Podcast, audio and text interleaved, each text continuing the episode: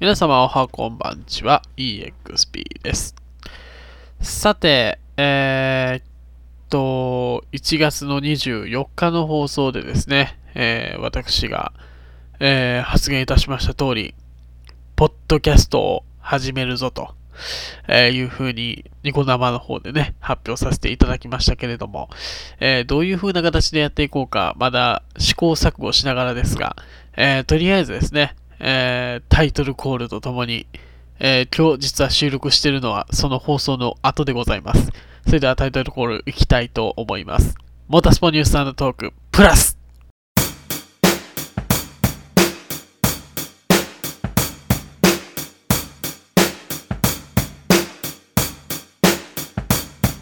改めましてこんばんは EXP です。さあ、ということでですね、えー、まあ、またスポニューストークプラスということで、えー今日から始めていきたいというふうに思います。これが0回目と捉えられるか、1回目と捉えられるかは、まあ、続くか続けへんか次第というか、まあ、やると言ったからには続けたいなというふうに思いますが、まあ、のんびりとしたペースでも、えーやっていけたらなというふうに思ってます。メインはあくまでニコニコ生放送のあのコミュニティの放送という形でやっていきたいなというふうに思っているわけでございます。さて、えーそれではですね、第1回目の話題についていきたいと思います。まあ、まず1回目の話題はですね、我々オーバーテイキングでは、えーほぼほぼ毎戦、えー生放送で、えー放送させていただいております。GP2 と GP3 まあストリーミング放送を見る形でね皆さんに見ていただいているわけでございますけれども、えそちらの方の、え放送ですね。皆さん楽しんでいただけてるのかどうかはまあちょっと視聴者数にもだいぶこう GP2 と3では差がねあるように感じるんですけれどもその GP2 と3今現在どうなっているかというふうなところから今日はやっていきたいなというふうに思っております。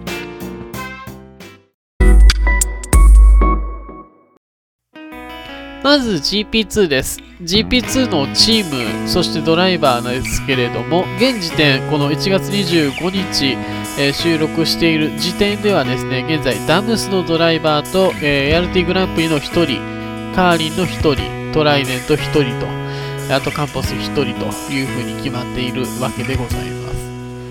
現在、ダムス、えーはですね、ルーキードライバー1人入れてという風な形の、えーラインナップが発表されています。えーカーナンバー1番をつけるのはピエール・ガスリーということで、えー去年少し参戦していました。ケータハムで参戦していたピエール・ガスリーが、えーダムスのカーナンバー1番に乗るということになりました。そしてカーナンバー2番ですね。2番はイギリス人ドライバーのアレックス・リン。こちらは GP3 の去年のチャンピオンです。えーレッドブルー、2人ともレッドブルということで、ダムスはレッドブルチームになるのかな？これでね。はい。そしてカーリンです。えーカーリンは、えーレアル1人残留という風な形で、え決まってます。チメイトだったナザーはすで、にね GP2 から F1 へとステップアップを、え果たしましたので、えもう1台誰になるのかというところが、えーちょっと注目ポイント。カーリンですのでね、どういうドライバーを持ってくるのかというところもちょっと注目です。そして ART グランプリは、えー去年に引き続き、えーカナバーが10番から5番に変わりますね。ストフェル・バンドーンですね。え ART グランプリです。チームメイトはホンダ系のドライバーが乗るのかなという風なところがちょっと注目視されていますけれども、現状はまだ TBA、to be announced ということになっています。他ですけれども、レーシングエンジニアリングとロシアンタイムがまだ2人とも決まっていません。そしてトライデントはラファエル・マリチェロが加入したということで、今回、えー RE、レーシングエンジニアリングからチームを移籍する形で、えーカーナンバー11番をつけます、ラファエル・マリチェロです。そしてカンポスレーシングは去年に引き続きアーサー・ピック、えーカーナンバー14番をつけます。えーチームメイトの、えー佐藤公也選手はどうなるのかというところはまだちょっと発表にはなっておりませんが、えーこの前の、えー去年行われましたアブダビのね、あのグランプリの後のテストでは、えーロシアタイム乗ったりいろんなところ乗ってましたけれども、どうなるでしょうか？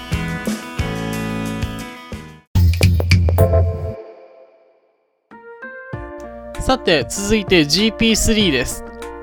GP3 の方はですね、えー、チームがまだ一部実は決まっていない状況になっています。カンポスが、えー、新たにですね、この、GP3 に、えー、参戦するということになっています。さあ、その GP3 のドライバーですけれども、えー、カーリーモータースポーツが1、2、3番をつけるということで、カーナンバー1番がまず決まりました。カーナンバー1番は、フェラーリドライバーズアカデミーですね。FDA ドライバーでございます。イタリア人ドライバーのアントニオ・フオッコ選手です。まあ、あの、フェラーリの秘蔵っ子としては、えー、マリチェロもそうですけれども、このフオッコが、えー、優先順位的には2番目になってくるのかなという風なドライバーになってくるかもしれませんね。そして、えー、2番、3番がまだ決まっておりません。続いて ART グランプリ、えー、去年までは1、2、3番つけてましたけれども、チャンピオン陥落ということで、今年は4、5、6番をつけるという形になります。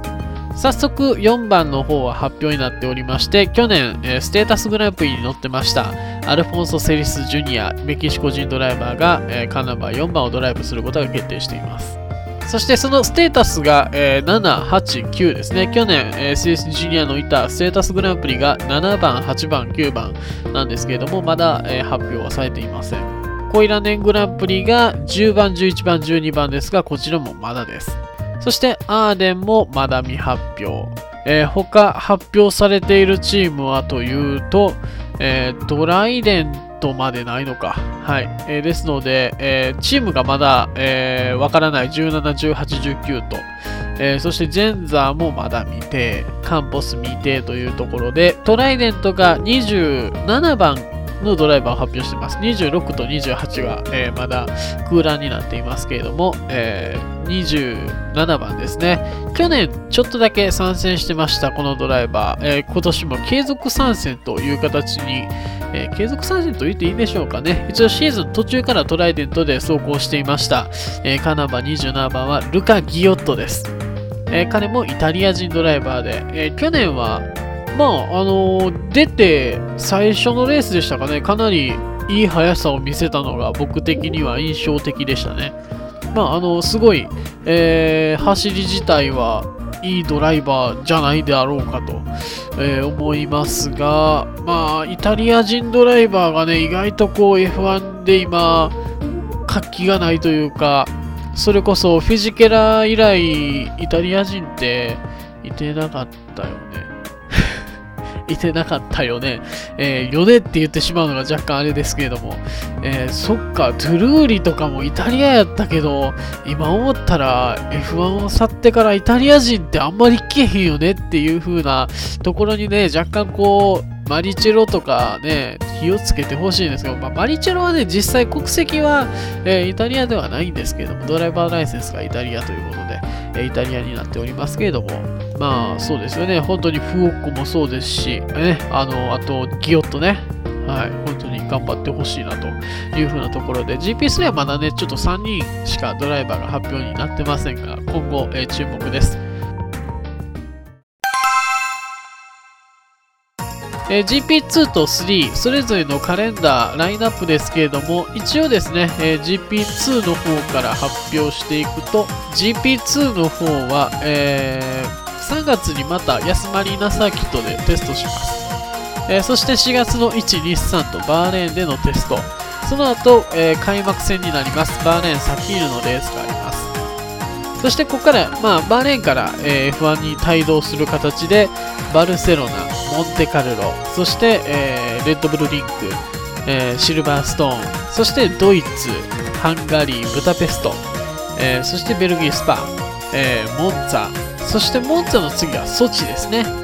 えー、ソチの次が最終戦のヤスマリーナという形になります。続いて GP3 です。GP3 の方のテストは3月の18日にエストリル、ポルトガルで行われます。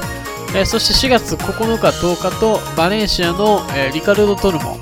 えー、そして4月の22、23と、えバルセロナ・カタルーニャで行われますそしてこちらは開幕戦はスペインのバルセロナ・カタルーニャ、えそして第2戦がレッドブルリンクということで、まあ、1戦から2戦までまだだいぶ形になりますね、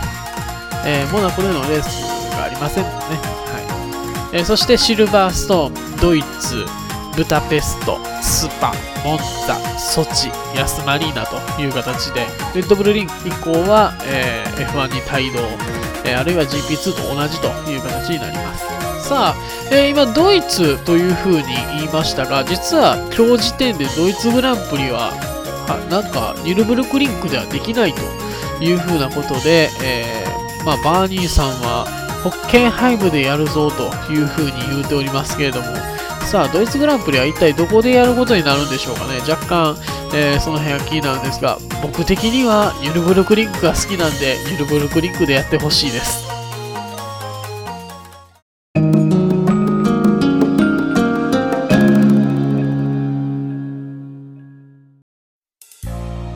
あ、というわけで、えーモータスポニューストークプラス初回の放送、0回目なのか1回目なのか分かりませんけれども、えーとりあえず僕一人でドバッと喋っていきましたけれども、皆さんいかがだったでしょうか。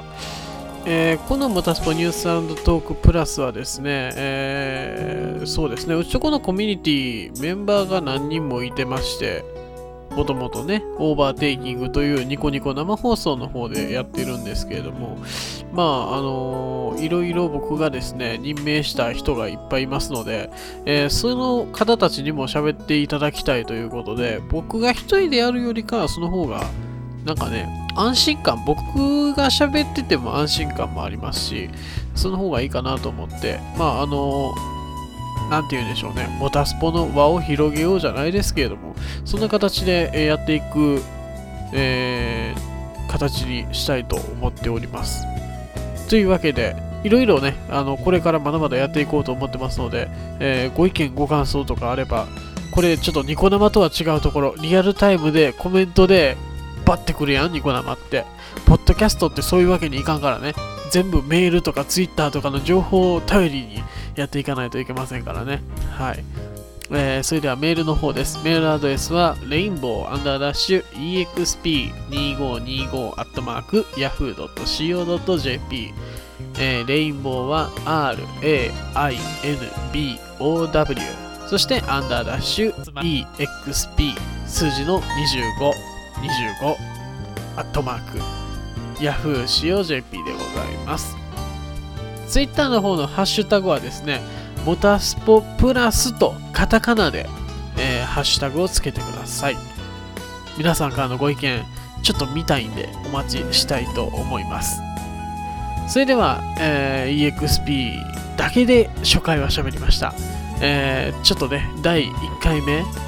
次は2回目になるかもしれませんが、えーどういう風な放送になるか非常に楽しみに、え待っていていただければなと思います。ということで、えお相手は EXP でした。また次回お会いしましょう。気長に待っといてください。失礼いたします。